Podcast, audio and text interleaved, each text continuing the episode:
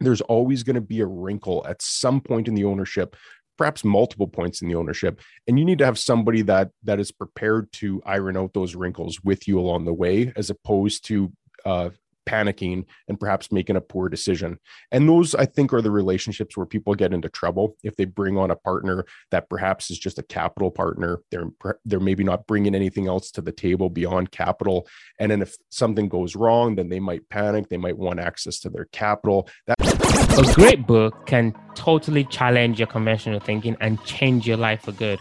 However, some of us just don't have the luxury of time of sitting down to read a book.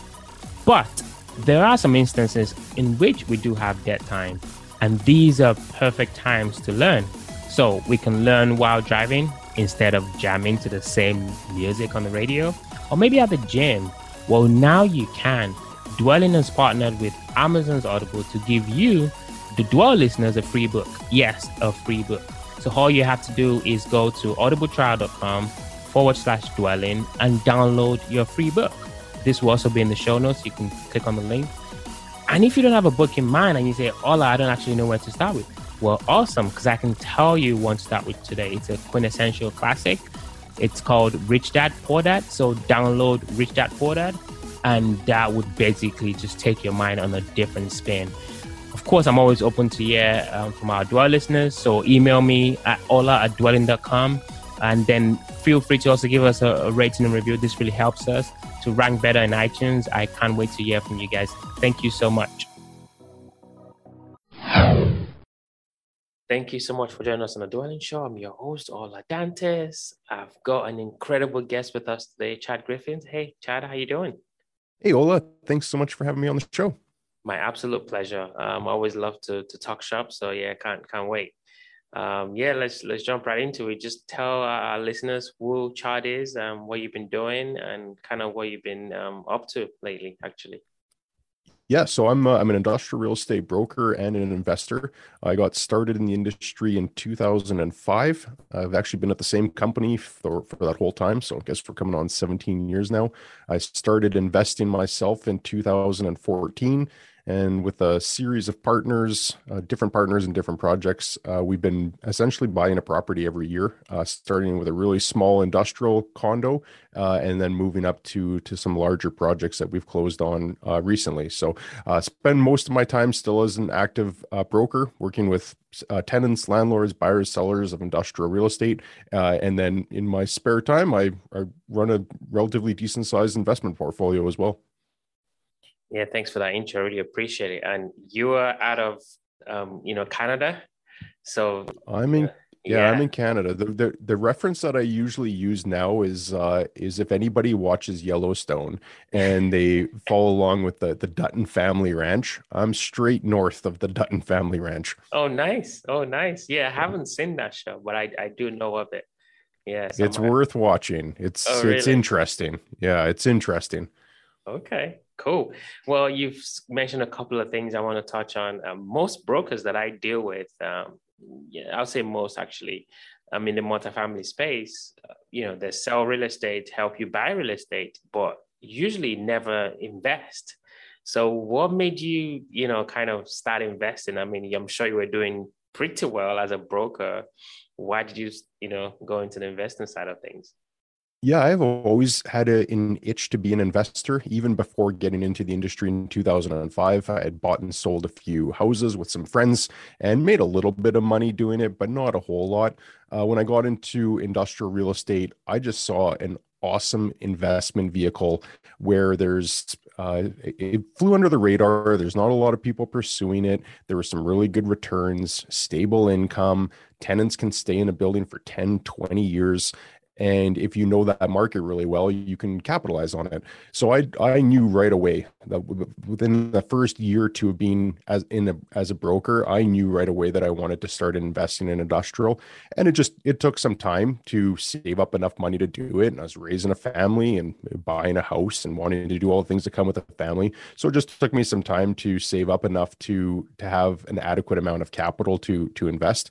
And i I'm very grateful that I did because it's it's something that I follow every day, and I think that that that may perhaps is is one of the th- reasons that I'm so interested in being an investor in the space is that I, I follow this eh, all day every day. That's what i do for a living is follow trends what's happening in the space what's tenant demand what are tenants looking for in different types of properties what are properties selling for. I just had a really good understanding of what the market was so i wanted to use that and leverage that knowledge and continuing knowledge. Like it's not even just something that I learn once and then put it to the shelf. I'm actively studying the market every day. So I just figured if I can leverage that into my own investments, then given enough time and and some smart decisions and a little bit of luck, it should work out pretty well. So uh, I knew I wanted to be an investor in the space very early on, and uh, I'm very glad that I have.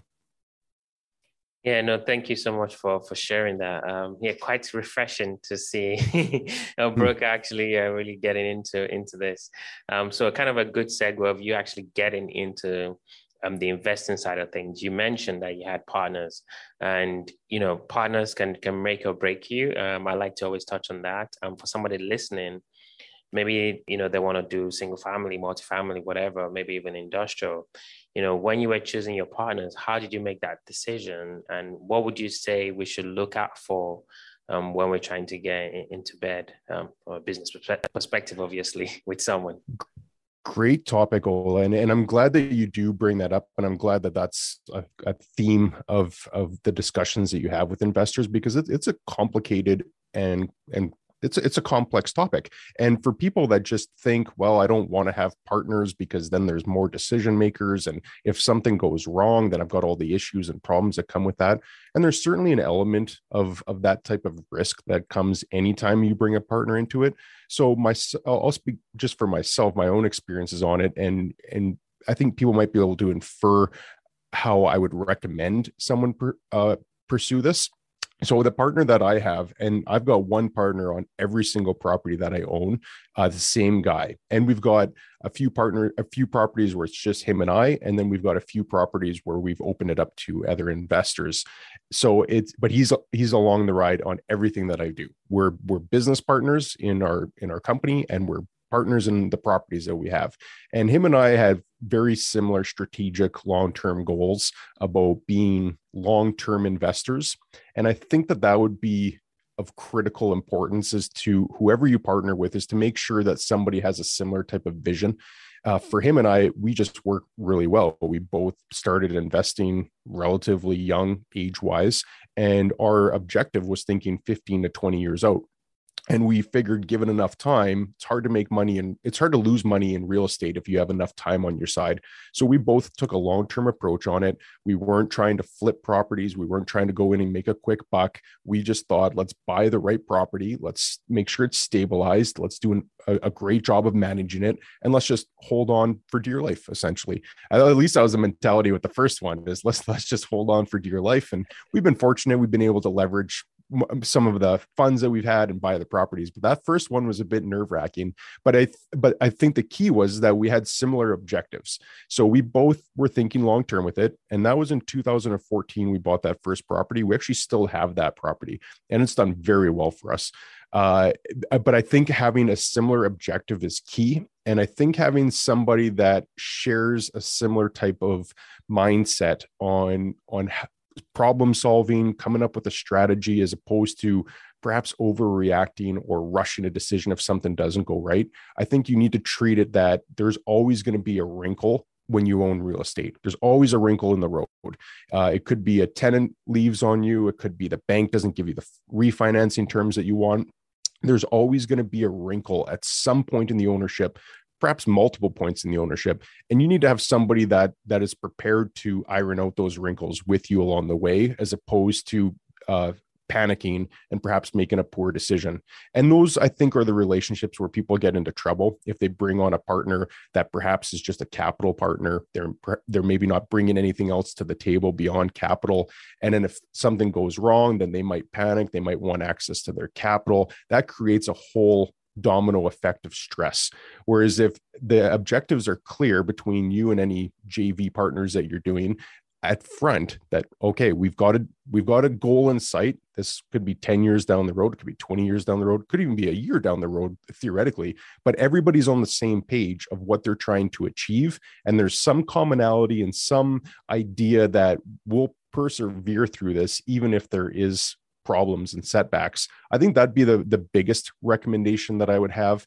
And I, think that that extends even beyond just having a single partner. Uh, one property that we have, I believe we have nine investors total in on that one and uh, my partner and i are both equity partners in it so we it wasn't necessarily a syndicate where we we raised money and we were just the gps and we took a lift without having to contribute ourselves we're equity partners in every property that we have and we've strategically picked all of our partners for the exact same reason that we want them to have similar types of objectives.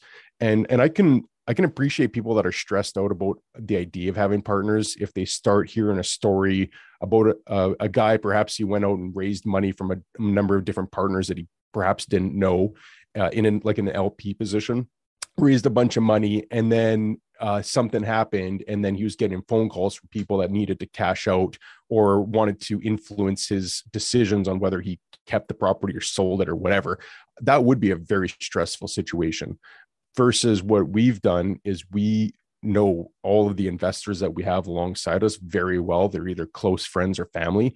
And we've been very clear and upfront what our strategy is, what the exit strategy is, how long we expect to hold this for. And they're they all have a degree of comfort in us because we have a track record of doing this as well.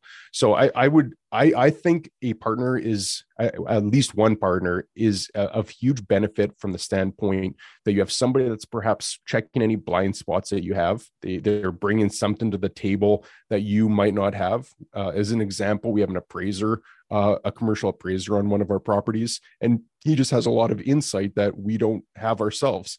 So if if you can find strategic partners that bring something to the table protect your blind spots also bring some capital and have a similar type of objection uh, objective i think it's much easier moving forward as a team as opposed to trying to do it individually terrific. Really really love that. Um, thanks for that for that answer.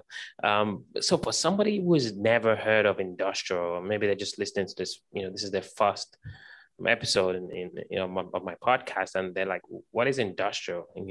What do you say to that? So maybe that's you know the first part of the question. And then the second part of the question is can you talk about your your first deal? And you mentioned it was a small industrial condo. So maybe kind of you know um, tackle those two questions kind of give us an idea yeah, and great point. It's uh, a lot of people don't have uh, much familiarity with industrial real estate, and nor should the average person have a need to know about industrial real estate uh, unless someone's worked at, at a factory or a warehouse as a job or they knew somebody that worked in a, in a building there really isn't much of a reason for people to know about industrial real estate. It's not taught in school. It's barely even taught in any real estate programs. So there isn't much of a need for it but it, it's a massive massive industry. There was a study done a couple of years ago which uh, surveyed the entire us landscape for industrial real estate. And there's about 20 billion square feet worth of industrial real estate in the US, and the aggregate value is about $1.5 trillion. So it's this massive industry that, like you said, a, a lot of people just don't really know about. So I, I like to group industrial real estate into three categories just because there is overlap, but there certainly is some differences. So the first one is warehouses. And I'm sure you've got these all over Houston, uh, definitely all over Texas. I know of a few going up in, in Dallas, but these are like the big Amazon fulfillment centers or just big distribution centers. And the whole purpose of these is they, they either store product or they're repackaging product. Something comes in, it's sorted, stored, something happens to that product, and then it gets shipped out. So these are really high ceilings. There's semi trailers going all the time back and forth in them. These are the ones that are a lot more common now where, where people see these on just off the highway now. Uh, and that can be anywhere from a 2 million square foot Amazon facility all the way down to a 5,000 square foot little bay where a small company just brings in call it groceries. They bring in small groceries and then they they ship it out. So that covers a full spectrum of size for warehouses. The other one which is often tucked away in deep in an industrial park and, and people just wouldn't have any reason to, to be familiar with these are manufacturing properties. So these are all the all the properties where raw material will come in, it'll be assembled or manufactured or produced or compiled. Something happens with that raw product so it turns into either a semi-finished good or a finished good, and then it gets shipped out to the next stop in the destination. So if it's a semi-finished product, it might go to another manufacturer to have a new component added to it. If it's a finished good, it could go to a warehouse, it could go to a, a retailer, it could get shipped right to somebody's house. Those manufacturing properties are what make up a considerable amount of the industrial landscape, but it's just not common. Like I said, and I, I know I sound repetitious on that, but uh, there's there's really no reason for someone to be in a manufacturing building or to even know about it unless they happen to work in one. Uh, but that makes those two sectors, the warehousing and manufacturing, make up the bulk of the industrial landscape. And then the third one is uh, flex properties, and that's sort of a catch-all term, which which is meant to describe all the properties that are zoned or regulated for industrial types of use. So, Houston, as an example, they will permit certain uses uh, to be allowed in buildings, and they'll, uh, I, I, don't know Houston's classification well by any means, but uh, they'll likely have a classification just for industrial zone properties. So, the property will have an industrial designation, and then there'll be a whole bunch of assorted uses that can go in there. And a flex property is used to describe all these buildings which are zoned reg- or regulated industrial, but aren't necessarily compatible for warehousing or manufacturing. And you'll see a ton of this. I bet you even even in downtown Houston, you will have older industrial buildings that might have been built a hundred years ago that have since been retrofitted into other types of uses. Uh, so they'll still have an industrial zoning on them, uh, but they'll just be a, a, an unconventional use. So you might see a car dealership uh, some churches can even go into industrial zone buildings. You might see uh, an art gallery, a brewery, all types of different uses can fit into that flex category. So uh, you can almost view it as, as kind of like that miscellaneous category for everything that's not neatly manufacturing or warehousing. Fantastic. I really, really love that um, breakdown. I was just taking some notes. So let's jump into this um, small industrial condo that you bought. How did you find the deal? How did you fund the deal? And I, I know you said you still you still you know owed in that deal. So how is it going? Yeah, so it was actually a client of mine at the time who wanted to sell or lease the property.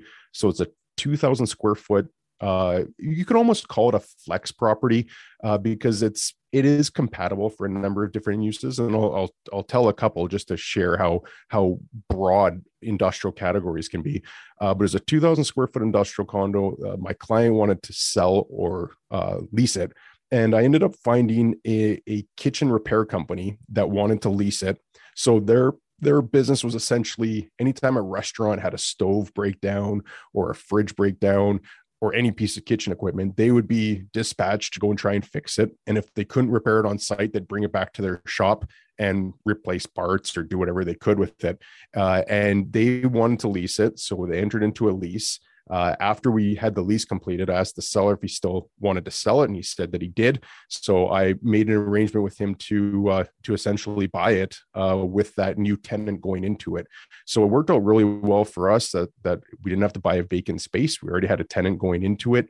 Uh, he got a price that he was happy with, uh, that he wanted to sell it for, and we got a tenant in there. So uh, that was, I guess, that was seven years ago or so the kitchen equipment company was in there for five years. Uh, and they left about two years ago. And then we've since put in a machine shop. So kind of, like CNC and lathes and different type of heavy manufacturing uh, uses that go in there. Uh, even though that, that space could theoretically be used for warehousing, we've got a manufacturing type of tenant in there. So I, I would call that one a pretty pretty good representation of a flex property. Uh, but the the beautiful thing about that little condo bay, it's the smallest one that we own uh, uh, right now, but it's been very hands off, uh, with the exception of having to go and fix a few things here and there. I bet in the last seven years I've been at that property less than a dozen times. Uh, whereas, can you imagine having like a a multifamily property or even a single family house? How many times you'd be at that property over the course of seven years? A lot of times, I can tell you, I own a bunch. yeah, so you know, you know firsthand. so, um, so triple net leases, right? Is this building yep. um, a triple net lease building? I'm guessing it is. And if so, what is it a is. triple net lease for somebody who's never heard of any of these things we're talking about? Yeah, and in my mind, that's that's probably one of the major benefits, if not the best benefit of owning industrial or commercial real estate for that matter, such as an office or retail, is that the leases are structured, like you said, in a triple net basis. So the terminology can vary across markets. Uh, triple net's common to say, but you can hear fully net, you might hear single net or double net or uh, net, net, net. You hear all types of different terminology, but the whole essence of having a, a lease structured that way is that there's two amounts that you're going to charge a tenant. The first amount is your net rent. So that could sometimes be called triple net again, but you're charging them a net rent. So that's one amount that they pay to you as the landlord. Then you also charge them a additional rent or operating cost. And again, that terminology can vary. So depending on where you're listening to this, you might want to just check your local market to see how they how they describe it. But whatever it's called, the intent is the same. Those operating costs or additional rent, that's your proportionate share of property taxes, building insurance, common area maintenance such as landscaping, snow removal where I'm at, which you don't have a problem with in Houston, uh, and even management fees. So those that operating cost covers the tenant's proportionate share of all those expenses. So if it's just one tenant in the building, that the, they pay 100% of the operating costs. If there's four tenants in there and they each occupy the same amount, they'll pay 25% being their proportionate share of those operating costs. And the beauty of a of a properly structured net lease is that you'll know what that net rent is for the term of the lease. So that'll be a contracted rent that's agreed to by both parties, and the tenants will agree to pay it. And that, that could be a flat rate. So call it $10 a square foot over the lease, or it can be, it can have escalations in there. So maybe it starts at $10, maybe it gets to 14 $15 by year five. You can have any amount agreed upon on there as but it's agreed up front with the additional rent or the operating costs, any increases in those expenses get passed through to the tenant. So the beauty of of how commercial leases are structured is that you don't have to worry about increases in those expenses eroding your profit as a landlord because any increase in property taxes, if property taxes go up 10% next year, that increase gets passed through fully to the tenant. So you'll know what your net rent is for the for the entire term of the lease and you'll also know that if there's any increases and especially if you're holding you can imagine a 10 year lease if you had a huge increase in property taxes or or uh, landscaping or building insurance uh, skyrocketed if you didn't have a triple net lease you have no idea what your net rent is actually going to be by year 10 Whereas a properly structured net net net lease, you're going to know that your net rent is the exact same. So you're going to know what you can use to service your debt. You're going to know how much you have left over that you can invest in other things or use for your own discretionary cash flow. And you're going to know that any increases in your operating expenses, your, your building operating expenses get passed through to the tenants. So in my mind, that that just gives a whole lot of comfort versus doing a residential lease, which are often quoted on a gross basis. So you might charge call it two thousand dollars a month for a tenant and and maybe that maybe that's a high number maybe it's a thousand dollars. So let's say you, you're uh, charging a thousand dollars a month that's inclusive of your property taxes your building insurance your management fees. They'll probably pay utilities on top of that but that will happen in a commercial or, or industrial lease as well. But a residential lease is often a gross lease. You're not charging them net rent plus passing any expenses through if property taxes go up. You might be able to raise the rent sometimes if provided you're not in an area which has strict rent control. Uh, but in commercial or industrial, there's no there's no rent control. So you've got the ability to lock in what your net rent is going to be for the term of the lease and not have to worry about your your profit or your residual cash flow being eroded because there's an increase that you didn't foresee. So you mentioned that um, you kind of, you know, you've got your finger on the pulse of the market, um, state of the market. You know, of course, with COVID nineteen, and then now the Omicron variant just continue to ravage, you know, the global markets, and just real estate as well is no exception to that. What are you seeing, and you know, how are this um, kind of this new mega Amazon big boxes as they called um, how is that mm-hmm. affecting you know the industrial market um, just in north america it's it's actually pretty crazy. It's and and i'm sure you're hearing this too uh, on, on just in in houston about how people are talking about supply chain disruptions and and getting product to the market. You've probably experienced some shortages of material uh, in houston. I know there is in texas. There there's all over the world right now is a face is facing supply chain issues. And what that is a result of is that this pandemic has shifted consumer pat- buying patterns much quicker than was previously projected for e-commerce. And e-commerce has been taken away market share from traditional bricks and mortar retailers for years now, like decades. You could really go back to uh, uh, the Amazon effect of Amazon starting to uh, proliferate all this e-commerce and buying things on your computer and having to ship to your front door. This this goes back a lot longer than COVID. But what COVID did is it now took all those people that were comfortable still going to bricks and mortar uh, stores. Uh, an example would be someone elderly, right? Someone elderly might not be up to date on technology. That's a poor generalization because my grandpa is actually the smartest uh, technology guy that I know. He knows more, way more about technology than I do. So I, I apologize if anyone's listening, they got offended by that. Uh, but call it an elderly person that that what didn't have that technological savvy, didn't want to learn how to go on to e-commerce and enter the credit cards and didn't feel comfortable with it and, and how they actually got it. So they did all their shopping in a traditional bricks and mortar store.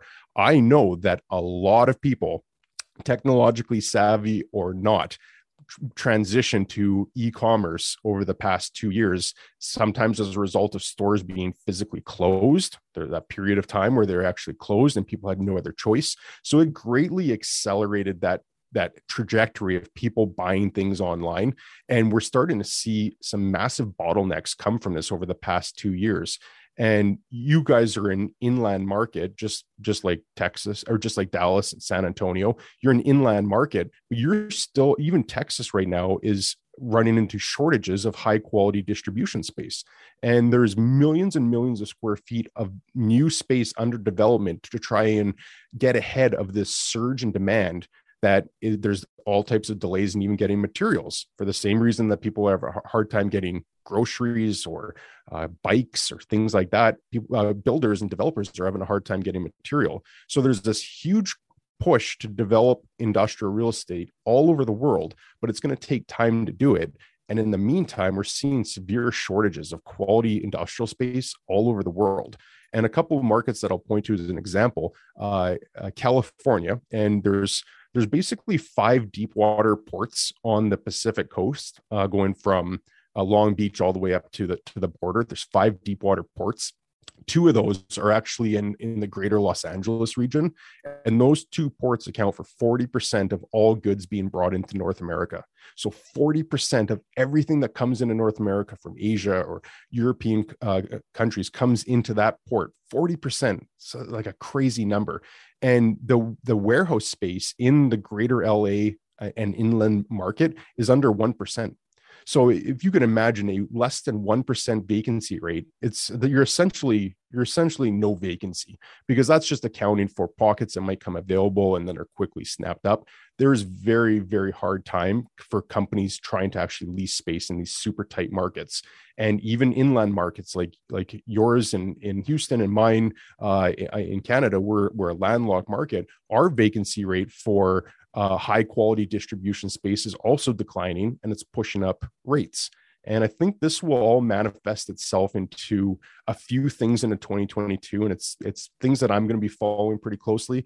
I think we're still going to have a lot of inflationary pressure, uh, which which we're seeing, right? Like we're seeing uh, multi-decade high highs for inflation right now.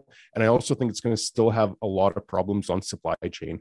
So I wouldn't be surprised if we come into the spring here and uh, you guys have kind of the similar year-round weather, but in in other markets where where it's more seasonal, there's going to be a big pickup in in bikes and and spring and summer activities. I think we're going to see a lot of demand on that as people get outside again, and I, I could see us having supply chain issues for all of 2022. I just I I don't see much on the horizon short of a like a global economic collapse or some geopolitical risk that I can't see. I don't see uh, much plausible uh, or at least anything that can be predicted uh, disrupting that anytime soon. So I think we're going to still see uh, pressure on on vacancy rates, upward pressure on rental rates, and supply chain issues here in 2022.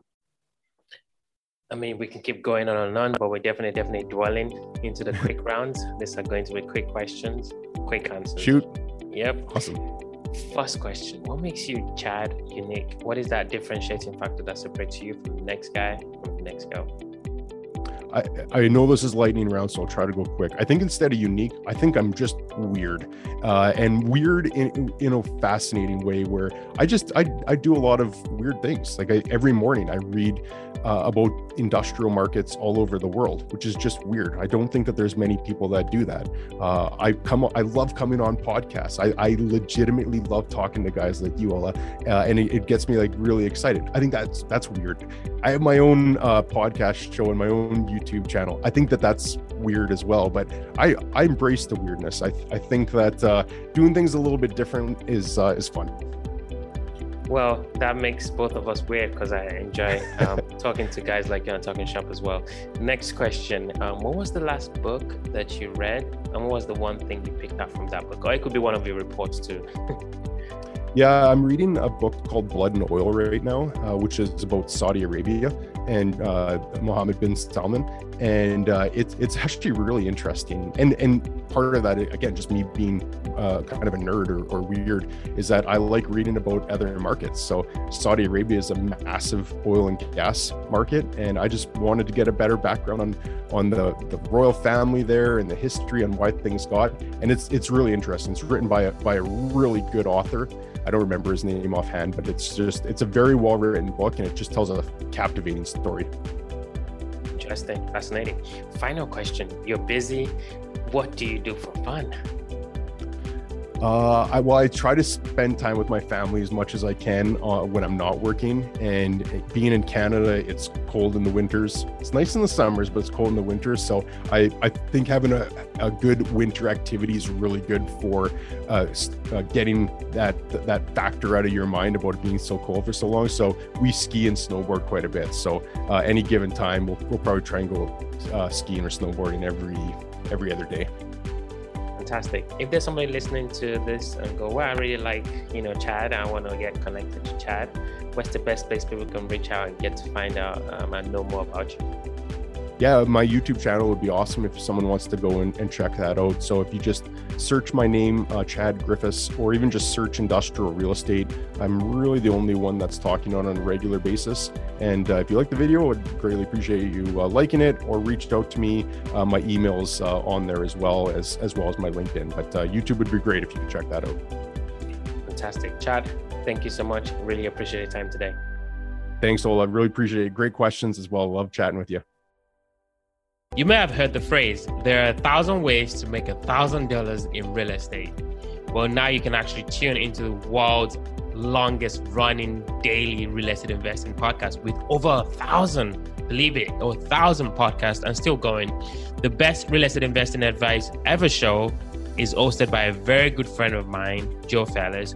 Joe talks to influential thought leaders. We share the best advice ever with none of the fluff. You've got to check this stuff out. So listen and subscribe at bestevershow.com. That's bestevershow.com.